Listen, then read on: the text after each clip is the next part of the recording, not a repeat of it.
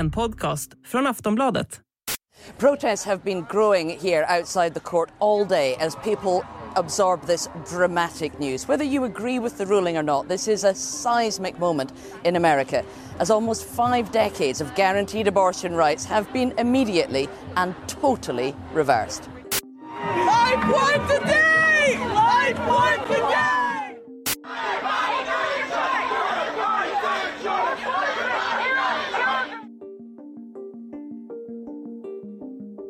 Så hände det i fredags. Högsta domstolen i USA rev upp Roe mot Wade.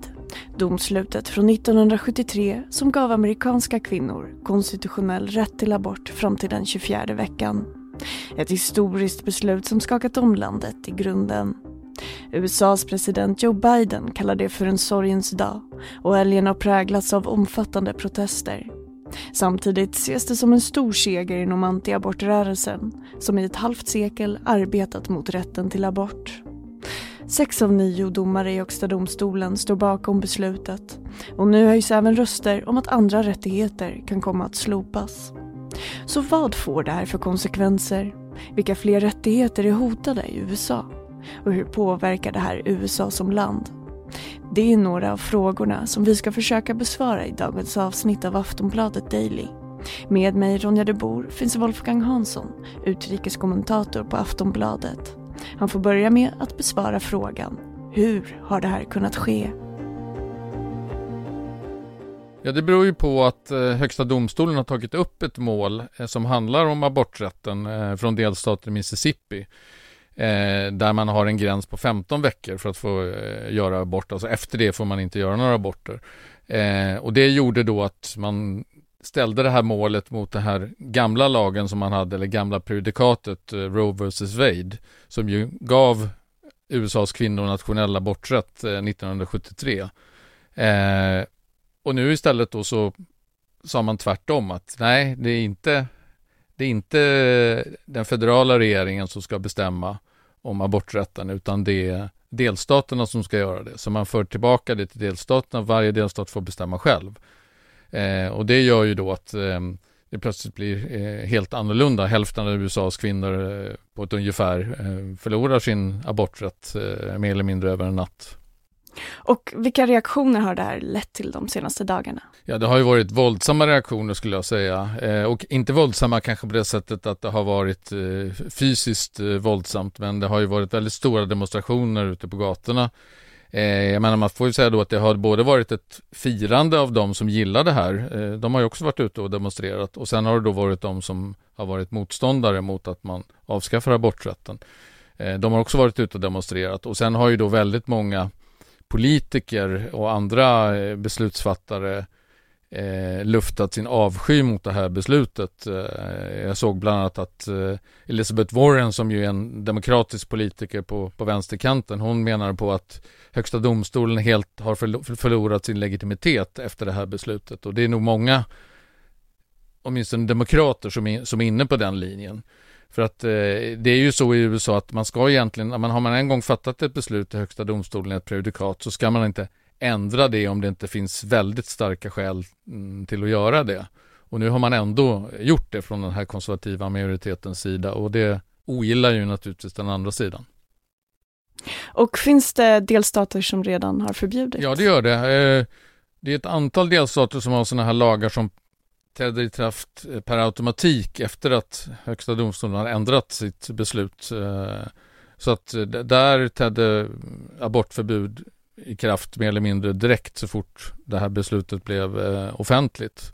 Och på det hela taget så kan man väl säga att ungefär hälften av USAs delstater nu har antingen förbud eller väldigt starka restriktioner kring aborter och hälften är det fortfarande legalt att göra det.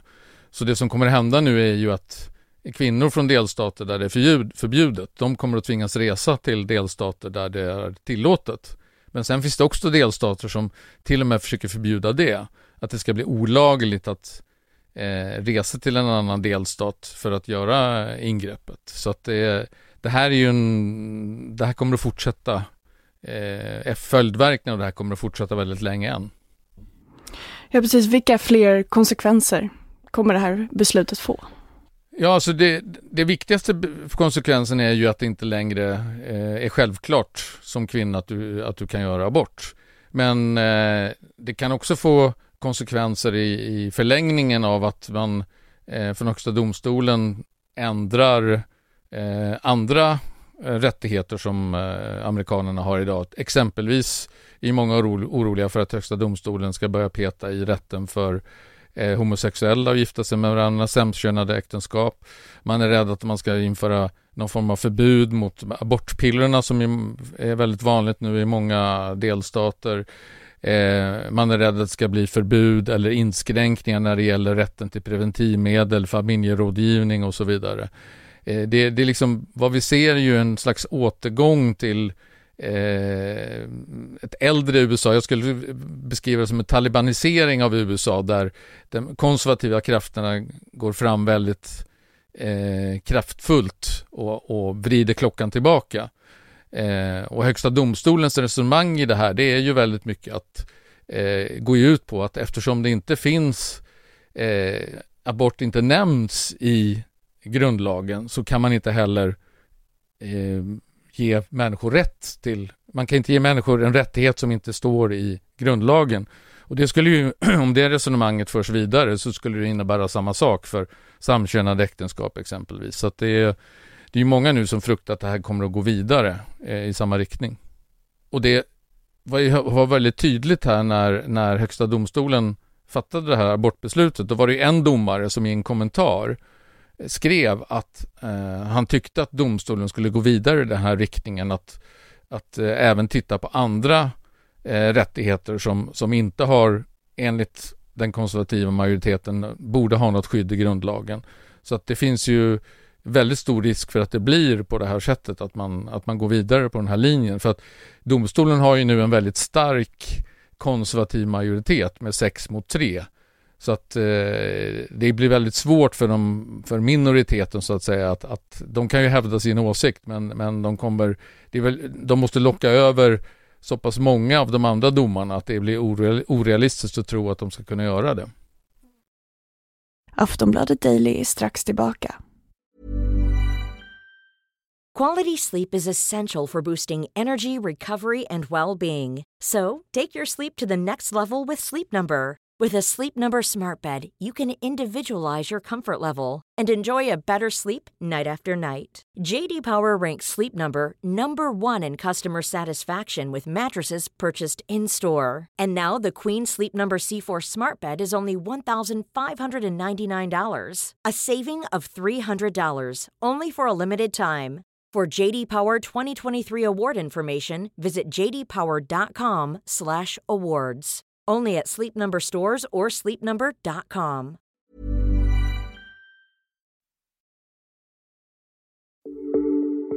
Sex av nio domare i Supreme Court, USAs högsta domstol, röstade alltså för att riva upp domslutet Roe mot Wade. Och som vi hörde tidigare kan fler rättigheter vara hotade. Men varför?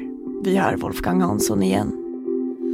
Ja, det beror på att eh, även som till exempel den här rätten till eh, samkönade äktenskap, den är också i, i grund och botten resultatet av ett utslag i Högsta domstolen från 2015 då man förbjöd alla stater att ha lagar som förbjöd eh, samkönade äktenskap. Eh, och det innebär ju att om man då tar bort, eller om man då tar upp ett mål igen där eh, någon har som innehåller det här att man, man skulle kunna förbjuda eh, samkönade äktenskap. Då kan man ju då fatta ett nytt prejudikat. Eh, det vore lite konstigt eh, eh, efter så kort tid att ändra en lag eftersom man har den här regeln att man egentligen inte ska peta i gamla prejudikat såvida det inte är liksom uppenbart eh, något brott mot grundlagen. Eh, så att det kan ju bli svårt för de här konservativa ändå att motivera hur man skulle ändra det här. Men det, det är ju vad många liberaler är rädda för nu, att det är det som kommer att hända. Vilka rättigheter är då egentligen säkrade i USA? Ja, det, det kan man ju undra. Det är väl den enda rättigheten som man kan vara riktigt säker på. Det är väl eh, rätten att bära vapen. Att den, och där hade vi ju lustigt nog en, en situation där Högsta domstolen bara någon dag innan man kom med det här abortbeslutet eh, kom med ett beslut som begränsade delstaten New Yorks rättighet att eh, begränsa människors eh, rätt att bära dolda vapen på sig utan att ha särskilt tillstånd. Eh, och det är ju lite lustigt därför att i det fallet eh, så inskränker man delstaternas rätt eh, att mixtra med en rätt som finns i grundlagen medan när det gäller aborträtten så gör man precis tvärtom. Då, ger man, då tar man bort den nationella nivån och så ger man delstaterna rätten att, reglera det. Eh, så det är inte helt solklart här hur, hur eh, domarna har resonerat. Och eh, de här rättigheterna, precis som du nämnde förut, eh, bygger de här på samma praxis som Roe mot Wade? Ja, på en liknande praxis. Det är, ju, det är ju domslut som har fattats på olika nivåer under lång tid som då kulminerade i det här beslutet 2015 just när det gäller samkönade äktenskap. Eh, så att i, i, grund och botten är det ju, är det ju samma sak och det är ju så eh, Högsta domstolen fungerar. Deras roll är ju att tolka grundlagen och genom de här prejudikaten då styra utvecklingen i USA och vara en, en balanserande faktor till den politiska makten som är ju de som, som stiftar lagarna. Eh, så att det är så det funkar. Finns det då någon sannolikhet att USAs högsta domstol omvärderar beslutet och att aborträtten åter blir federalt skyddad i landet? Inom överskådlig tid så skulle jag säga nej. Eh, det, det, var ju så här att när Donald Trump var president då fick han tillsätta hela tre domare. Han var ju bara president i fyra år och ändå så fick han tillsätta tre domare, vilket är extremt många under en så kort period. Och det berodde ju på att eh, två, domare, två domarna eh, avled under tiden. Eh, och i ett fall så var det så att Republikanerna hade stoppat Barack Obama för att, eh, från att tillsätta en domare under sitt sista år vid makten. Så det gav ju Trump den här möjligheten. Och han tillsatte ju domare explicit efter kravet att de skulle vara beredda att, att häva aborträtten. Och det är precis det som har hänt nu. Och, och de här domarna, de är ju också då i 50, lite drygt 50-årsåldern. Eh, de är ju valda på livstid. Det innebär att eh, om man tittar på tidigare exempel så kommer de att sitta i 30-40 år till. Så de kommer ju ha ett enormt inflytande på den politiska utvecklingen i USA under lång tid framöver och då krävs det ju att att andra domare, eller i och för sig de kan ju också dö, men att några av de andra konservativa domarna faller ifrån eller avgår eh, för att det ska bli tillfälle för en eventuellt demokratisk president att, att tillsätta eh, nya domare för att rubba den här övervikten som de konservativa har nu. Och det finns ju inget som tyder på att det kommer inträffa i, i närtid. Vad innebär det här beslutet då för Trump? Ja, för Trump så innebär det ju att det är en väldigt stor framgång. Han, eh, han har tagit äran åt sig för det här beslutet och sagt att det var bara möjligt tack vare honom. Och det får man ju säga att det stämmer ju lite grann för att det, det var ju trots allt han som utsåg de här domarna. Sen är ju de fria att döma hur de vill. Han kan ju inte längre styra hur, hur, de, hur de dömer. Men det är ju uppenbart att han valde ideologiskt motiverade domare som var beredda att gå den här vägen. Eh, och det här är ju precis den här typen av politisk framgång som, som gör att det kanske väger över för honom när han så småningom ska bestämma sig om han ska ställa upp i presidentvalet 2024 eller inte. Att det väger över i positiv riktning, att han ändå bestämmer sig för att jag, jag ställer upp. Eh, och särskilt om det nu blir så att det, han får en, en, boost i opinionen på grund av, av det här beslutet. För det här är ju någonting som väldigt många konservativa i USA gillar. Och det är ju ett bevis på att han, han har lyckats genomdriva sin politik eh, på, på ett sånt här sätt.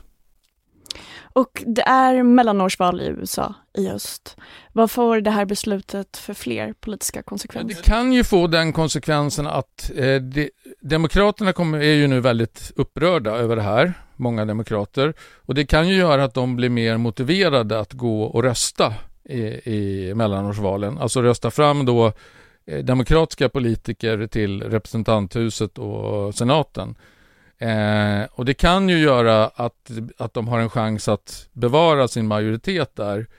Eh, vilket man normalt sett har svårt att göra därför att det, ofta så är det så att det parti som innehar presidentposten de förlorar oftast i mellanårsvalen.